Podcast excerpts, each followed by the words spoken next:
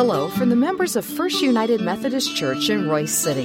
Thank you for listening to this podcast. We hope you find it meaningful and relevant.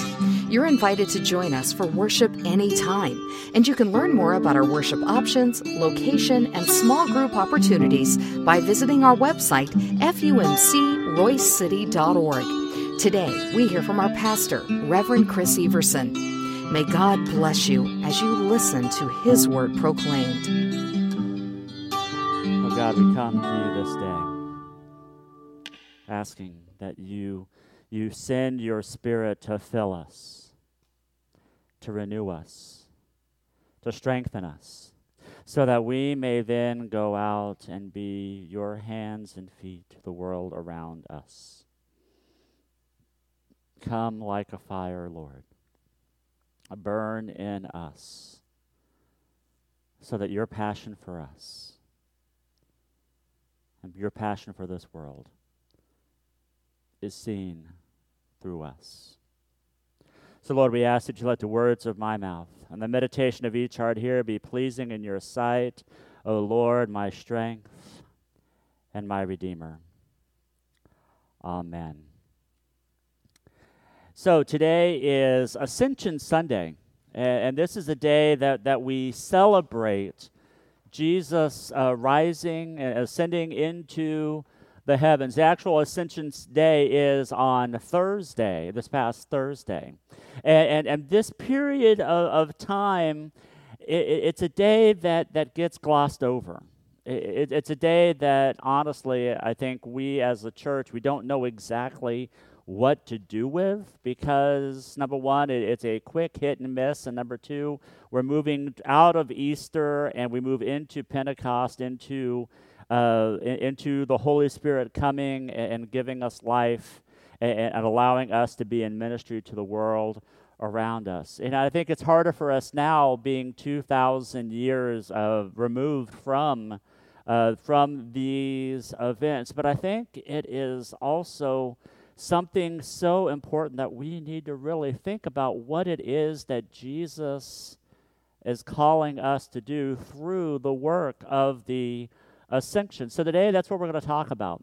Uh, the, the title of this sermon is Wait, because that's what the disciples were told to do. They were told to wait. But first, just a little bit more about the ascension. Whenever I went to uh, Jerusalem, uh, Israel, not just uh, last time, but 10 years ago, our, our last day on the trip, we had the entire morning to ourselves.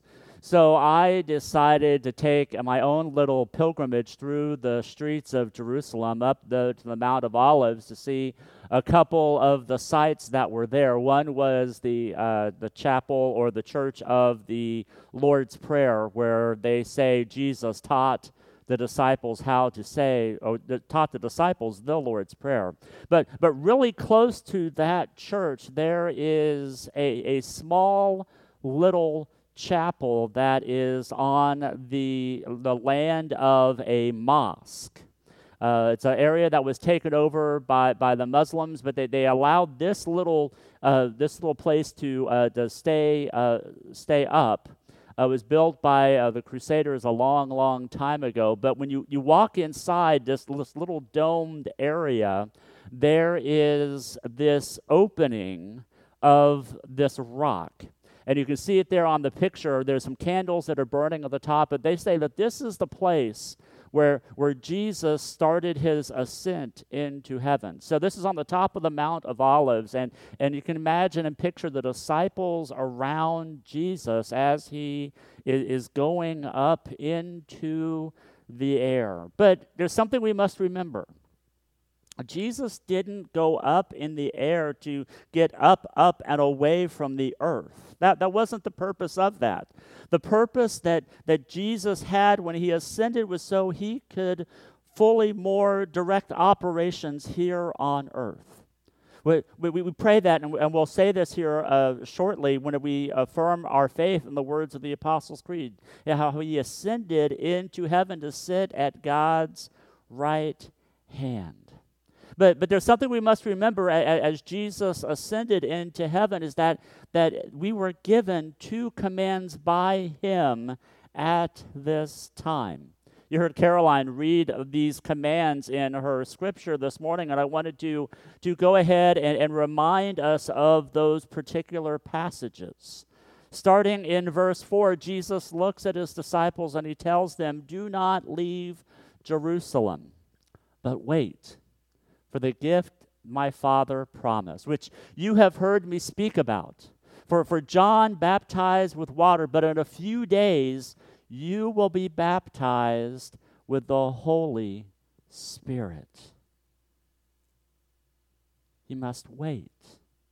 Wait for the Holy Spirit to come to, to fill you, to, to, to, to empower you, to allow you to go out and be in ministry to the world around us. So, what does it mean to be called? What, do, what does it mean when we're called to wait?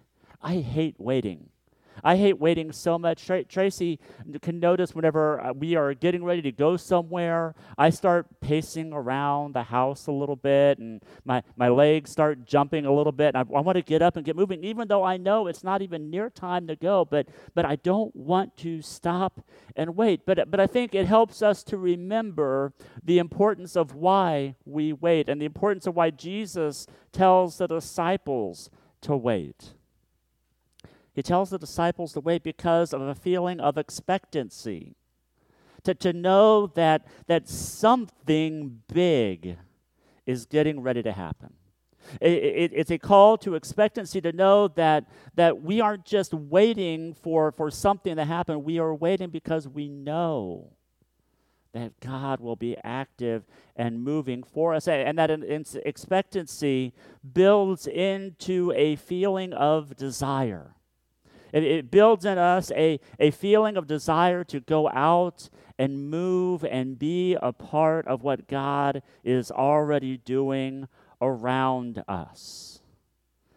And the best way that we, as followers of Jesus Christ, can, can live in that expectancy, to live in that desire, is to be united in prayer when we take the, the opportunity to, to be in prayer for, for those around us, to be in prayer for the work that God will continue to do in and through us. That, that is what we are to be united in.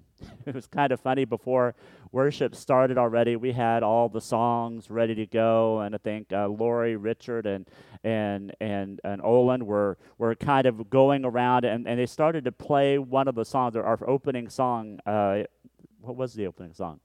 Lord, I need you. That was our opening song. I knew that, but it just slipped my mind. But but they started to play that a little bit, and all of a sudden, Dean who, who's like kind of our jack of all cra- trades around here to make sure everything is working. He, he, he like said, hey, hey, can we stop for a minute? And we kind of stopped and we just looked at him and said, we ought to pray. And I was like, well, yeah, we're to pray. I said, no, I, I, think we need to pray now. And, and, and we stopped we, we, we, we calmed our hearts and minds, and, and Dean led us into this beautiful prayer that it, it reminded me of, of the times that Dean and I would go to the prayer room before worship, uh, before the 8.30 service, and we would spend time in prayer together. But it was a, it was a reminder of me of, of what God was telling the disciples to do. That, that you need to be united in prayer as you wait for the Holy Spirit to, to fully in, in, in, engage you and, and, and be a part of your life. To, to allow the Holy Spirit to, to fill you so that you can then go and move as Christ has called us to move. See, see, the gifting of the Holy Spirit isn't something that, that, that we hold on to, but, but Jesus wants us to remember something else that we are called to do. See, there's a payoff that we see in, in verse 8 of this same passage. Jesus reminds them that you will receive power when the Holy Spirit comes on you. And you will be my witnesses in Jerusalem and in Judea and Samaria, and to the ends of the earth. One of the things I love about this passage is, is, is the intentionality that, that Jesus gives us when he talks about the places that, that we will be his witnesses. First, starting off in Jerusalem. That right there where they were, that, that, that the message of Jesus, Jesus rising from the dead and ascending into heaven, wasn't something that they were going to keep to themselves, but they were then called to share that with those immediately around them. I think about that with our families. That, that, that we are called to share the message of Jesus Christ with those whom we have immediate, immediate contact with, those that are, that are close to us, those that we love and those that we care for. And then Jesus reminds them that they are supposed to go out into all of Judea. Judea was the entire area that, that Jerusalem and Bethlehem was in. It, it, was a reminder that, that the message wasn't just to be kept there in Jerusalem, but, but the message was to go out of your doors, in, into your neighborhoods, into your workplaces, to those people that you have contact with throughout the day, to share the power of the Holy Spirit with them. And then Jesus gives us words that, that might have tripped up the disciples a little bit. That not only are we supposed to share those words in Jerusalem and Judea, but also in Samaria. Now, we may be familiar with that place, Samaria. There's, there's a lot of stories in Scripture that happens there. Uh, one of them is that the Samaritan, the Samaritans were, were not considered whole people. They, they were considered less and, and, and, and those that were outcast. You know, we see that in the story of the Good Samaritan that was lifted up as somebody who came in to, to help some traveler that was fallen. And heaven forbids a, a Samaritan would come and do that. We also see that as Jesus makes his way through Samaria and sits at the well and he receives the gift of water from the woman at the well and reminds her of the love and grace for them. See, Jesus to his disciples is reminding them that not only is the message of Jesus for those that we care about, but the message of Jesus is for those that we may have problems with, that we feel are not as worthy to, to receive that. And, and this passage reminds us that Jesus says, that the message of my love, the message of my grace is for everyone. For even those that, that you have problems with, for those that, that you do not want to associate with. The message of the ascension and the message of, of Jesus is that we are to go and share that message with everyone. And then Jesus completes this sentence by saying, to the ends of the earth. My friends, the message of Jesus doesn't just stop where we can see, but the message of Jesus is supposed to go on and on and on. It has. It has survived for over 2,000 years. The message of Jesus has given power and grace and love for those around us, and it will be here before, even after we are long gone from this world. And see, that is the power of the Holy Spirit. See, we can't do that on our own, but because Jesus is reminding us that in 10 days or on the celebration of Pentecost, that, that we will be given that power to allow the love and grace and, and, and the leadings of the Holy Spirit to, to, to help us move the message of Jesus even farther than we can imagine.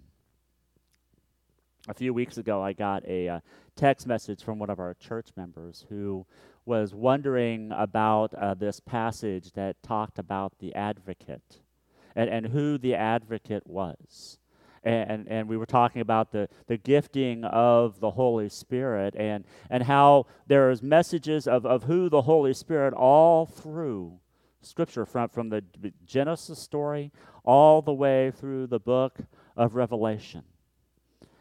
And that's what we're going to be focusing on after this week, after the beginning of Pentecost. April mentioned that uh, the study was going to start on June the 3rd. So I, I invite you if you want to, to get involved with a study about the Holy Spirit, to, to sign up on our website, fumcroycity.life. If you go to the homepage, the very first bar is about what we're doing during COVID 19 stuff. And the second one is a sign up for a study called Encounter the Spirit. Now, just to give you a warning about this study, it is going to be extremely involved.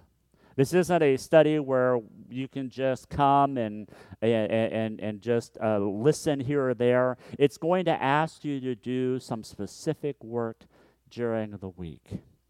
I'll admit, as a pastor, I haven't really done a, a full study on the Holy Spirit. I, I, I, say and, and, con- and confess with the Apostles' Creed who the Holy Spirit is. I, I, I know what the Holy Spirit does and, and how I feel the Holy Spirit in my life. But to fully take uh, seven weeks and to study exactly the work of the Holy Spirit, I haven't done. So I'm looking forward to doing this, and I, and I pray and hope that you will also take the opportunity to do that. When you click on the link, there's a picture of, of the book that's on the screen there, but there's a link to a Seedbed where you can buy uh, the book and material, and then we will get started on June the 3rd to, to encounter the power of the Holy Spirit in our lives. You know, we are coming to the season of Pentecost where, where the Spirit is poured afresh out on the church and afresh on all of us. So, so my hope and prayer is that as we continue to grow as the disciples of Jesus Christ, that we take the opportunity to allow the Holy Spirit to fall afresh on us, to, to be a fire burning inside of us, so that we can then proclaim the risen Christ to the world around us. Let us pray. Oh God, we don't want to wait. We want to move quickly and, and to move fast. We want to take the opportunity to, to do what we want to do. But God, help us during this season, these few days, as we wait for Pentecost to allow the Holy Spirit to, to guide us and lead us. Help us to listen. Help us to place our total trust in you, to allow your Spirit to fill us.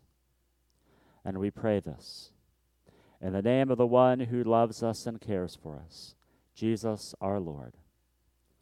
Amen.